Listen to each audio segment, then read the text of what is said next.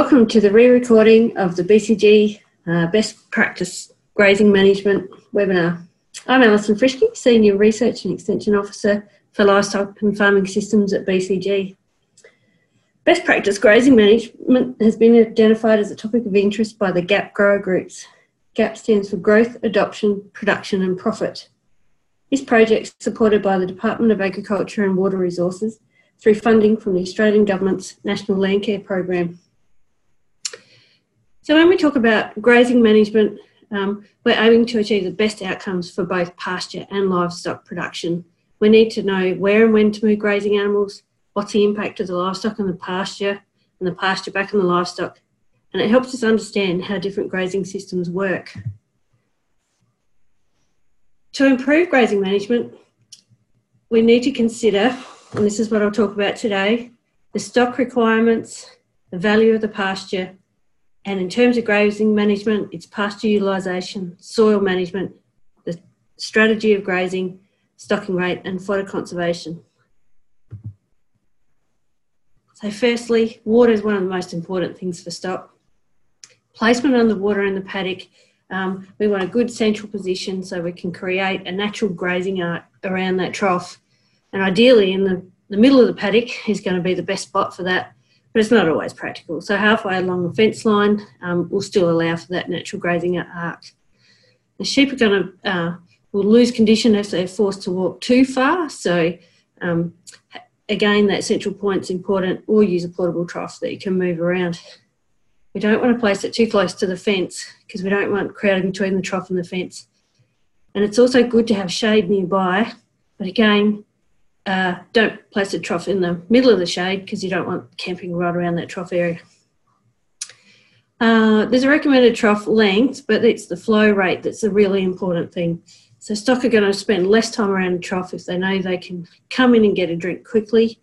Um, they'll come in in smaller mobs and they'll reduce the time spent around that trough. So having a flow rate of a litre to a litre and a half per second um, is quite important to refill that trough. And sheep will need two six litres per day, up to 80% more, can go up to 10 litres in really hot weather, over 35. Um, so having that supply there. Um, using a holding tank is a really good idea because if it's um, a couple of days before you get around the sheep again and there's been an issue with the pipe, having a holding tank is going to have enough water to um, keep supplying water in that hot weather. And water sources should be familiar to animals.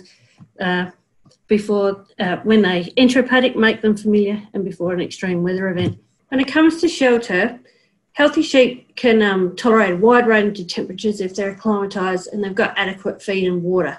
But without it, they need to put more energy into normal functioning and less into production. So, shelter can really improve the welfare of animals and reduce production losses. When it comes to cold, wet, and windy weather, um, it can have a big effect, uh, particularly on new lambs and recently shorn sheep. So 70% of all lamb losses occur in the first 48 hours. If a new lamb who's popped out from a temperature controlled oven fails to get a drink soon after birth, they become progressively less able to do so. Um, so providing uh, good shelter and reducing wind speed can reduce lamb losses by up to 30%. Freshly shorn sheep, obviously, they've lost their nice big thick wool coat um, and they're quite susceptible in the first three days and up to two weeks. A bit of skin thickening does occur, but uh, just the stress of shearing can also be a factor in how they respond to, to cold temperatures. So um, it's difficult to move mops once they're cold, so pop them straight into a protected paddock if, if you're shearing during the cooler months and make sure they've got plenty of feed. Or keep them in some sheltered yards or sheds if there's a cold snap forecast, um, which can happen without little warning sometimes. Um, and heavily pregnant ewes shouldn't be subjected to that um, the, the handling and the time off feed that shearing involves. When it comes to heat, uh, the merino is considered better adapted to the hot and shadeless conditions compared to British breeds, but really all sheep experience heat stress to some degree um, on hot days. So sheep keep cool by increasing their breathing rate by panting, and they can lose a small, small bit of heat through sweating. Um, lambs and ewes, uh, pregnant ewes, are more um, at risk due to their lower threshold, and also sheep that have had a history of respiratory disease because they just can't um, pant effectively.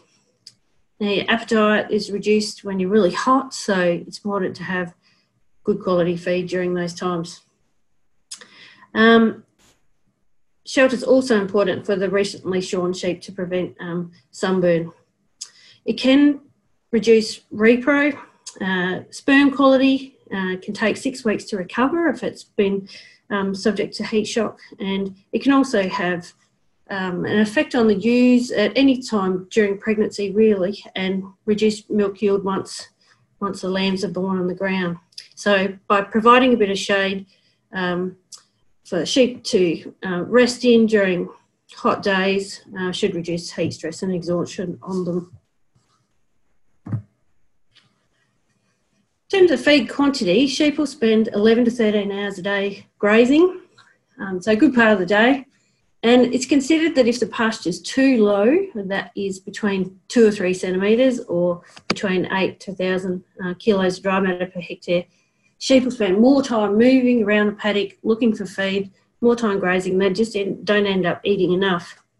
But if the pasture is too high, and that's considered six to eight centimetres or um, above two and a half tonnes of dry matter, um, sheep will reach maximum gut fill very quickly and then they'll start to selectively graze across the paddock. They'll pick off um, the tastier bits, the more um, uh, di- easily digestible sweeter bits, and leave uh, the rest of the pasture underutilised, and that feed quality will decline quickly. And we'll have a look at some graphs about that in a minute.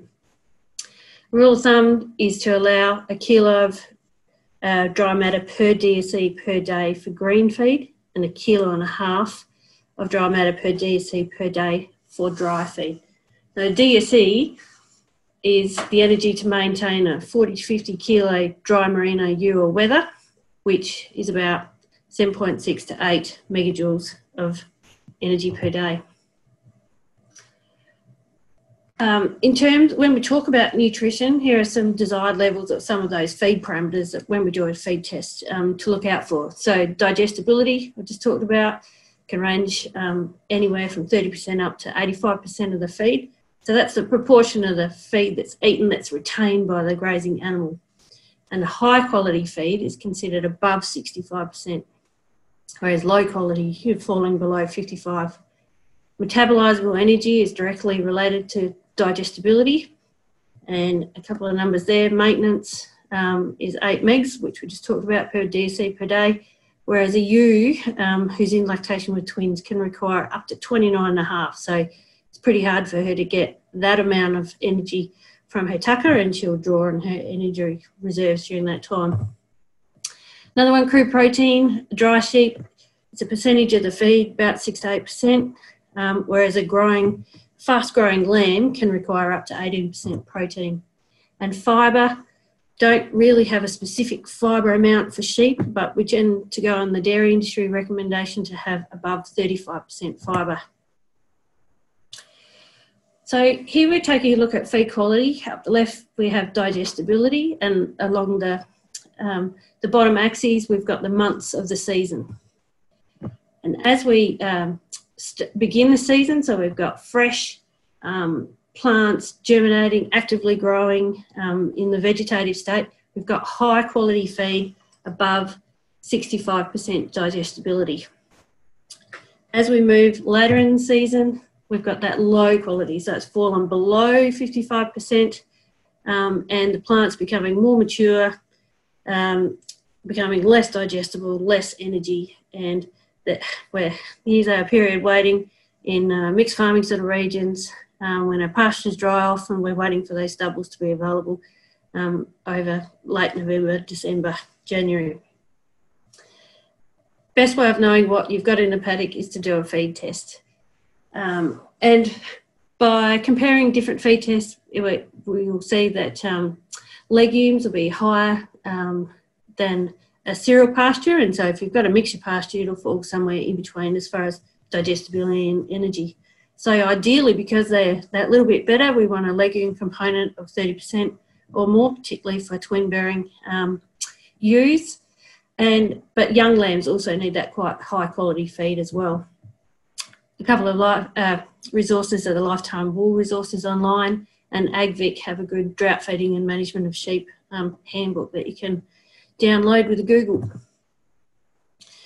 Just have a looking at some uh, feed tests here. If we compare um, a, a, pasture, so we've got um, a grass pasture and a clover pasture. Early in the season here, we've got MEs around 10 and a half or more and crude proteins quite high, more than the animals need generally. So um, they'll have excess protein there.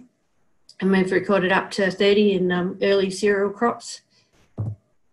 When we take a look at it later in the season, the energy is held up here for um, the grass and clover dominant pastures, but the proteins slip down. It's still um, enough for for most um, classes of animals, um, perhaps not those um, you know, optimizing the top performance of those fast growing lambs, but um, still really good. And the clover is greater than the, the cereal pasture.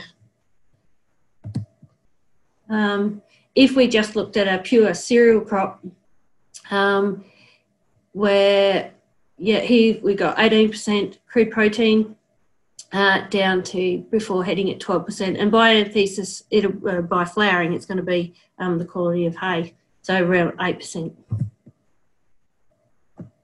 When we take a look at um, stubbles, um, so moving into those drier months, we can see quickly where the value of the stubble lies, and it's in the grain and the green feed of that pasture. They have a digestibility of 80 to 90% and energy levels, um, um, quite healthy energy levels to sustain um, activities there from 9.5 up to 13.5. And of course, we know from uh, proteins um, from our cereal grains, they can go uh, range anywhere from 9 to 15%. When um, they've picked all that grain and green growth out of the pasture, all that's left is uh, straw and leaf and chaff. Our digestibility has fallen below 55%.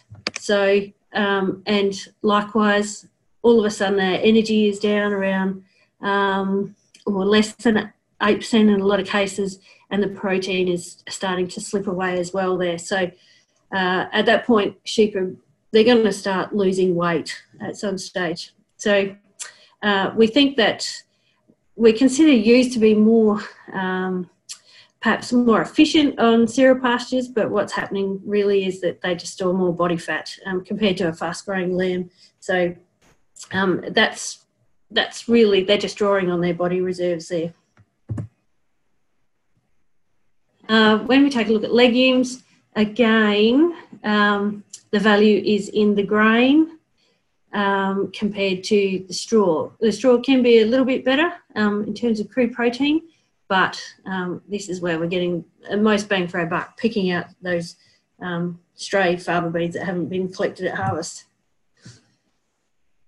To, to have an idea of um, the value of the paddock by by looking at it, it's a bit hard with stubble because it's going to vary between seasons, uh, between header setups. Um, uh, so there's lots going on out there. But a couple of uh, one of the thresholds we've got is that uh, sheep will uh, start losing weight below 40 kilos of either grain or green material.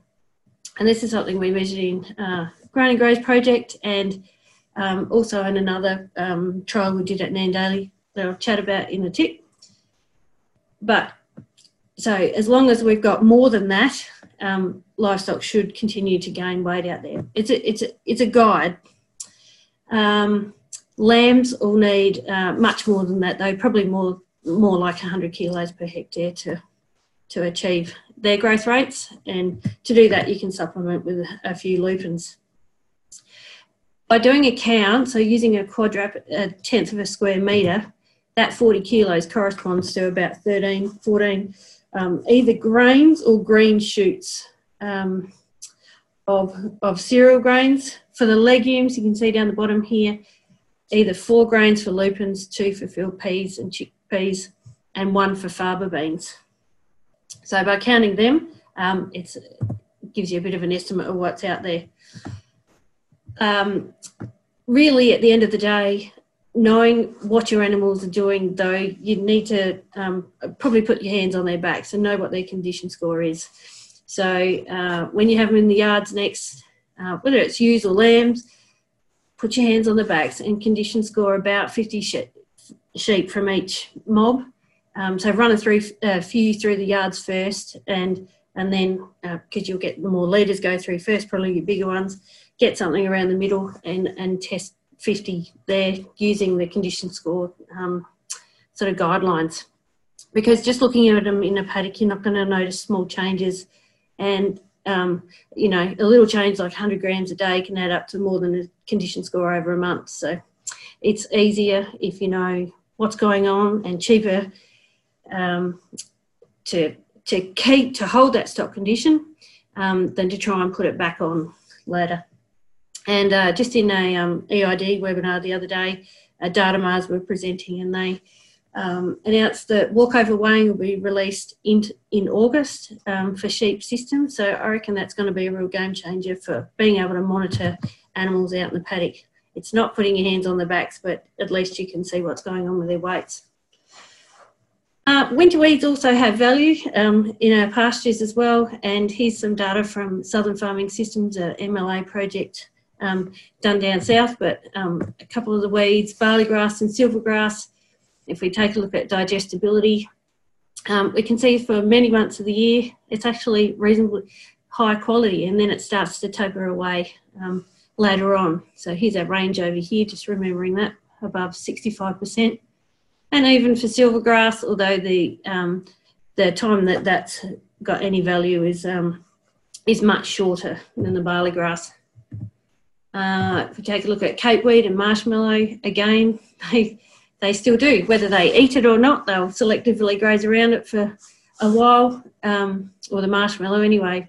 Capeweed they'll probably get into, um, but there's that high quality. And if we take a look at protein, many of these months here for protein are really quite high as well. And fibre is usually um, sustainable where it drops below 35% is going to be part of a mixed pasture. So they'll be able to get their, their fibre out of other um, pasture weeds anyway. Pasture utilisation. So regardless of the strategy used, a successful grazing system will manage pasture um, effectively and is going to do that by matching carrying capacity and timing of spelling for, um, for recovery of the plants after grazing and the seed set. It aims to reduce uneven grazing that's either wasteful or harmful. Um, it matches stocking rate to the diet um, needed by the animal um, to achieve their production targets, and it can also play an important role in hazard reduction and weed management. So, for soil management, um, a, a, couple of parameters soil texture and soil structure. So, soil texture is important for our soil nutrient and water holding potential and it's going to affect um, uh, our fertiliser strategy. You know, it could be more critical in sandy soil where nutrients move more quickly out of the soil than in clay soil. So, how we put the fertiliser on. Soil structure also affects uh, the, the nutrient and water holding potential, and we can influence that using gypsum and also the organic uh, matter levels of the soil is going to um, improve soil nutrient water holding um, characteristics as well as infiltration and drainage. Um, minimum till or no till farming, which leaves the soil relatively undisturbed, um, is, is going to be better. Uh, and they're going to influence a vigorous plant growth and the maintenance of soil ground cover through the uh, strategic grazing there. So when we did the Grain to Graze project, um, we or when you look at research from across Australia and around the world, um, all the research at the end of the day really suggests that there are no grazing effects on in no-till systems, and that's in terms of water infiltration, um, in terms of water storage, in terms of crop or pasture um, yield or production the following season. Any compaction effects tend to be short term even the pugging situations in high rainfall areas, they tend to uh, be alleviated uh, by the next season or the next tillage pass. And it had no uh, ongoing effects on nutrients or soil carbon. All of those um, on the proviso that you have adequate ground cover. So for ground cover, uh, most CMA regions, NRM regions uh, recommend having at least 70% ground cover. So that's at least um, a ton, ton and a half of dry matter on the soil surface to protect that soil. And there are guides out there which, um, it, I mean, it's it's a visual thing. You can just estimate what's there. The more anchored straw, the better. Um, and some standing straw can also um, alleviate that wind effect as well. With large paddocks, um, with, and low stocking densities, which happens in this neck of the world, um, we can end up with um, overgrazing in some areas and undergrazing in others in those large paddocks. So we'll just talk quickly about grazing strategy. So there's um, a few here, starting with continuous grazing or set stocking. We've got animals graze continuously over one area of land, free to choose whatever they'd like to assume, uh, consume. So it's pretty simple. It's got little labour. You pop them in and leave them alone, and it can work if managed well. But the disadvantage is that they'll um, they'll graze that area unevenly, and they'll end up um, consuming more of the palatable species. Um, and whereas the less palatable ones end up increasing out there, so you just you get this uneven pattern across the paddock. Um, rotational grazing, on the other hand, where we have um, smaller paddocks, as you can see, that same area is divided up into four, and the animals are rotated around between the different sections um, in shorter periods of time, but behind each movement, that pasture is allowed to recover before the next grazing.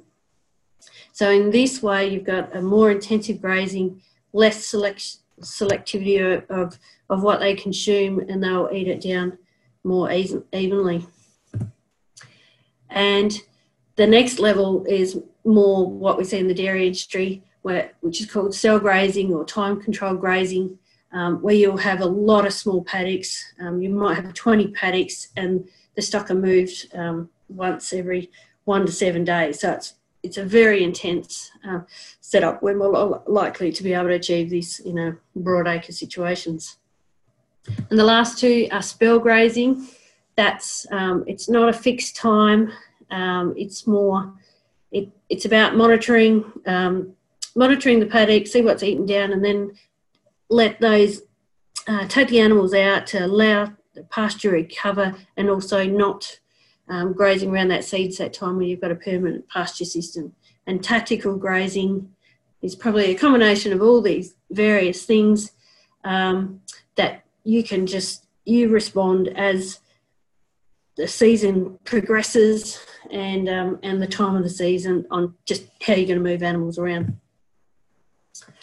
Uh, this was a bit of work I just um, referred to before. Um, we called it grazing behaviour in large mallee paddocks. It was uh, done uh, a few years ago in 2015 um, and funded by the Mallee CMA in a collaboration with University of New England and um, Mallee Sustainable Farming.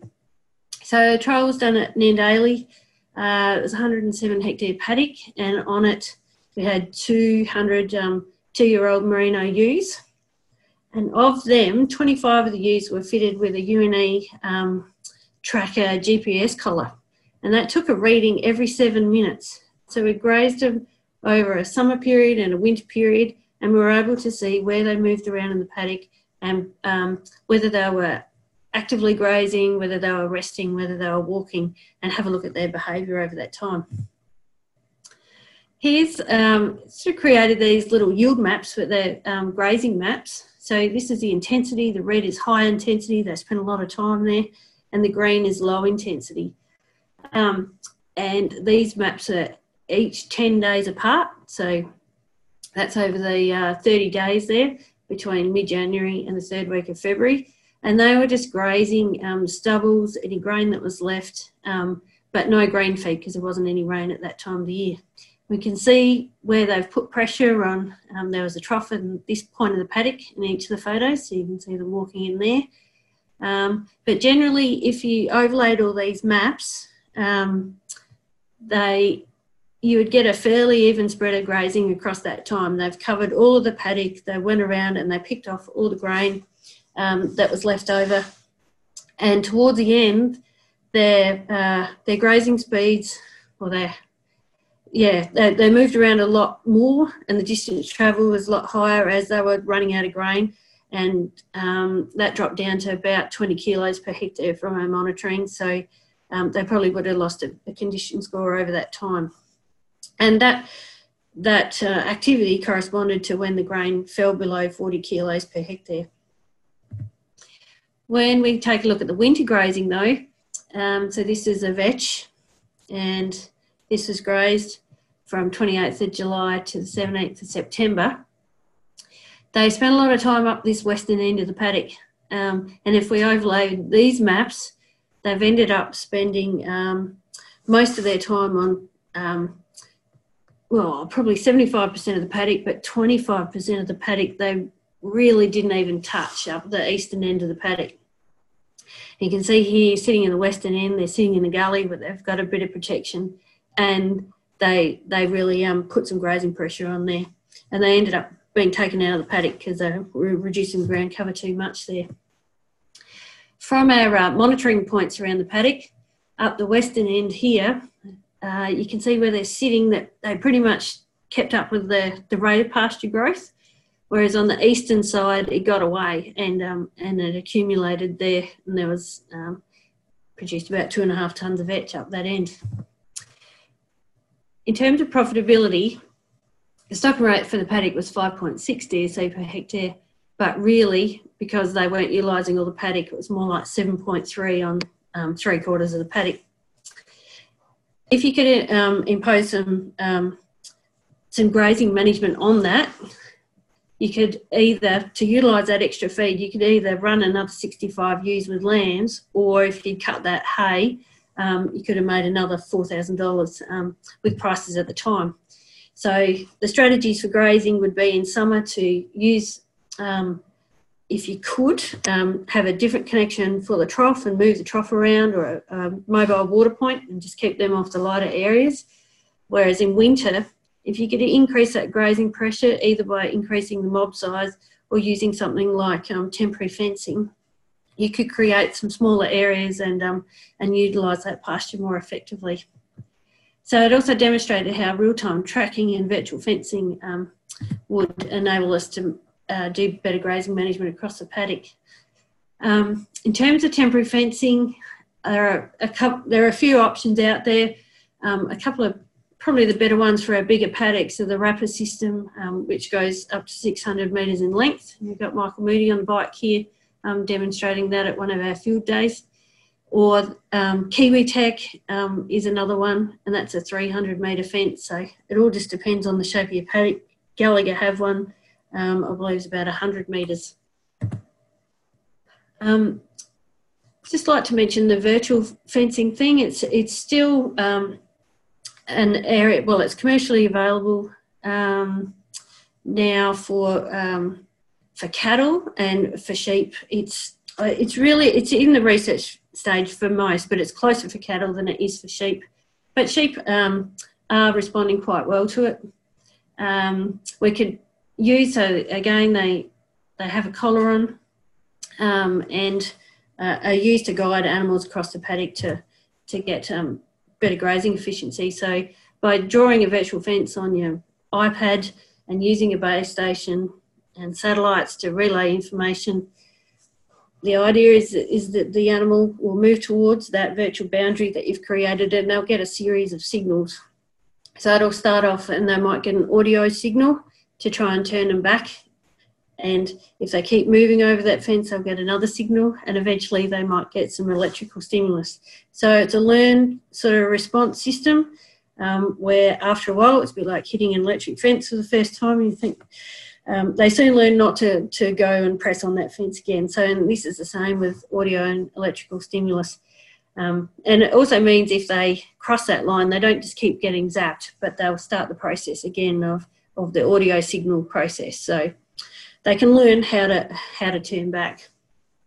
So um, in terms of the research, um, for these. Uh, for sheep, they to try and get the um, the cost of collars down for controlling a mob of sheep. They've had a look at how many sheep within a mob um, need to have collars on, and they've found 66% of the mob is quite effective, but once you drop down to 33%, um, you start getting a few strays. So, um, in another um, trial, they successfully showed that sheep can be moved down a paddock just by keeping on moving that single back uh, virtual fence, preventing them from turning around and moving across the paddock. So, there's some really good um, signs for the sheep uh, industry there.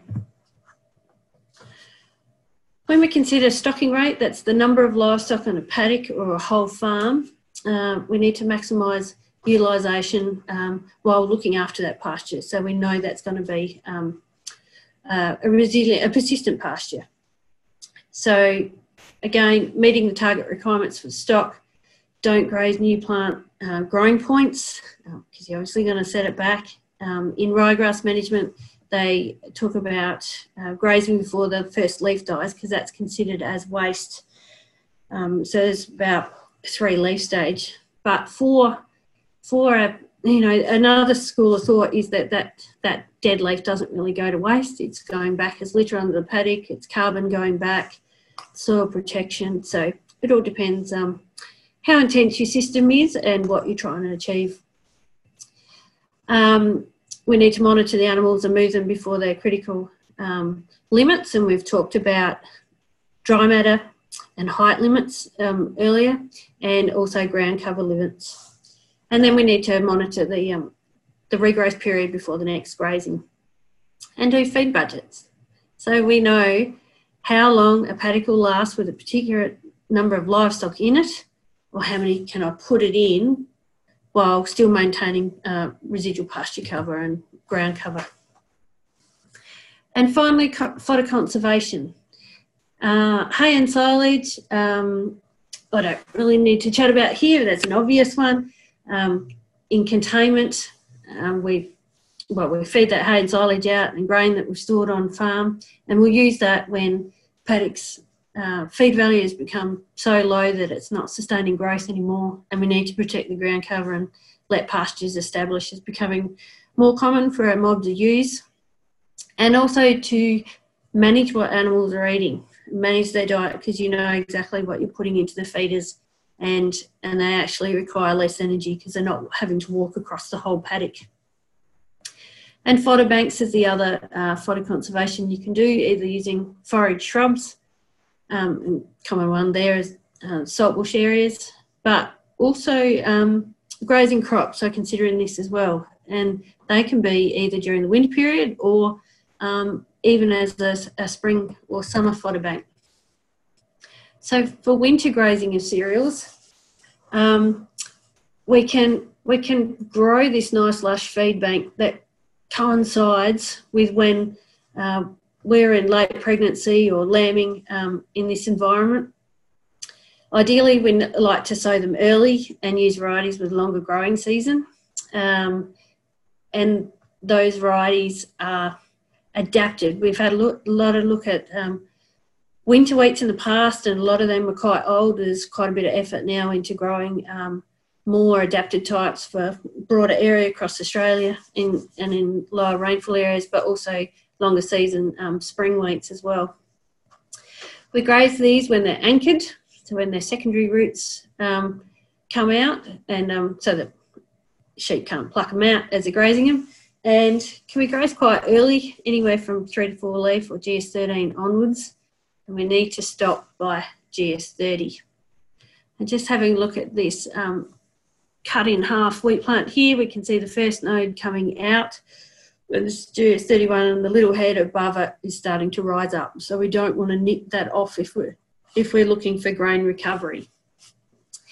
If you're not too worried about grain recovery, um, it's it, well, it doesn't really matter if that's nipped off, but you are going to be grazing the plant harder and it'll take it longer to recover before the next grazing can go in.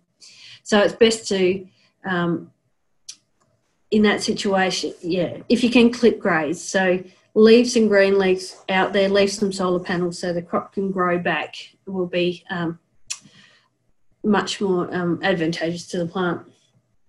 Try and use enough stock in there, so enough grazing pressure to graze evenly. Um, grazing can delay development by three to 14 days, all depending on um, the season, the time of the, the time of the season, stored soil moisture, what's ahead of it. So, um, it yeah, it, you know how animals graze across paddocks, and so keeping a, a bit of stock pressure on there will help help just keep that more even if you're going for um, harvest later on.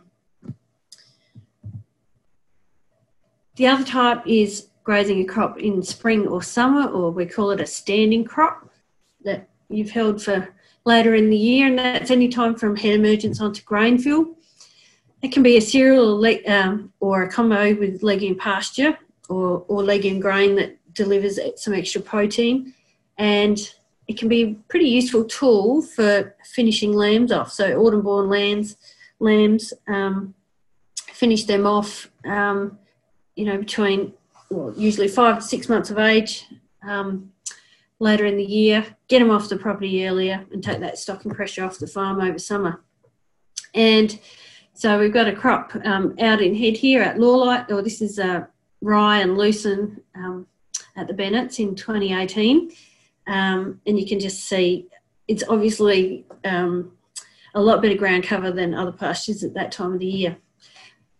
But uh, it can also be useful for ewes, not just lambs, um, but for regaining condition before joining, um, and others will actually lamb onto those crops. In this case, what should you grow? Well, it, it all depends what you're trying to do. Again, you want something adapted um, that you know how to grow, how to manage, and you've probably got it on storage already. And that can give it a flexible end use based on how the season pans out. Um, alternatively, choose something uh, fit for purpose. So for winter, look at something that um, jumps out of the ground early, good early biomass. So Moby barley is a good fit for that. Um, if you're looking to the spring or summer grazing, um, the longer season outback oats is a good choice. Or if you're finishing lambs, you want a grain variety with good protein in there to support their growth rates. Or if you've got a bit of a messy paddock or it's a bit of a permanent pasture paddock, but you're trying to tidy up the species in it, you can choose something like Scopel spartacus that's got herbicide tolerance um, for some grass control. Just an important point with standing crops, though, is understanding the nutrition of what's happening out there. So here's a trial we did last year at our main field site um, for BCG, and um, we took five varieties out of the trial and tested their um, their either their tissue or their grain for um, for their nutrient analysis. So for all of the um, crops here, oats, barley, and wheat, really uh, good early crude protein by anthesis that had dropped back. Um, we've got 7.6 to 10.6 here. Um, so you're falling back to that um, hay sort of value for a cereal. But then uh, once grain's fixed in the head again, uh, we're going great guns and we've got 13, 14, uh, 16% protein even. Metabolizable energy goes through the same process. Um, early, falls away by anthesis, and then picks up in the grain. Fibre is almost the, the other way around, so it's increasing um, as, as it hits flowering, and then uh, grain will be lower fibre again. Um, but adequate, or adequate if it's part of a mixed diet. And digestibility is all pretty good. So, really good tucker, but it's understanding when when you might have a, um, a protein shortfall uh, around that anthesis time, um, that you need that legume supplement as a as a pasture underneath or as a as a grain supplement. It's just moving through them. Um, and here's some examples of um, some of the mixes. Um, so here on Bennett's, um, we've got Ellen Bennett here, cereal rye, uh, in 2018, and then they sowed over with Fathom Barley and serradella in 2019. Uh, they had some blast ryegrass that they uh, sprayed out late in the year, and that that had loosened underneath it, and so that was able to regenerate in early 2020. We've had some good early summer rains this year, um, and here um, got Bailey Petering at Matoa. They've got a system where they sow Spartacus barley, and that's got clover underneath it.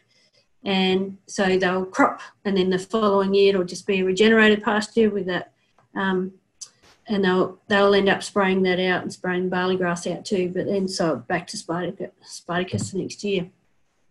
So take home messages to achieve best practice grazing management and livestock production. We need to consider all these things: the stock requirements, water, shelter, feed quality and quantity.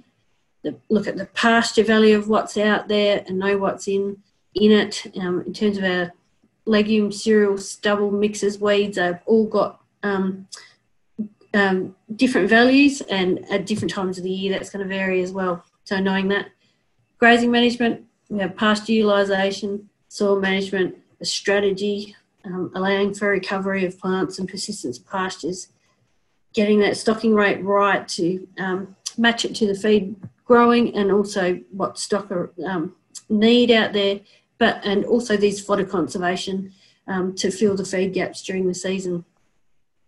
So um, if you have any queries about this, feel free to give me a call on 0429 922 787 or email me at alison at bcg.org.au.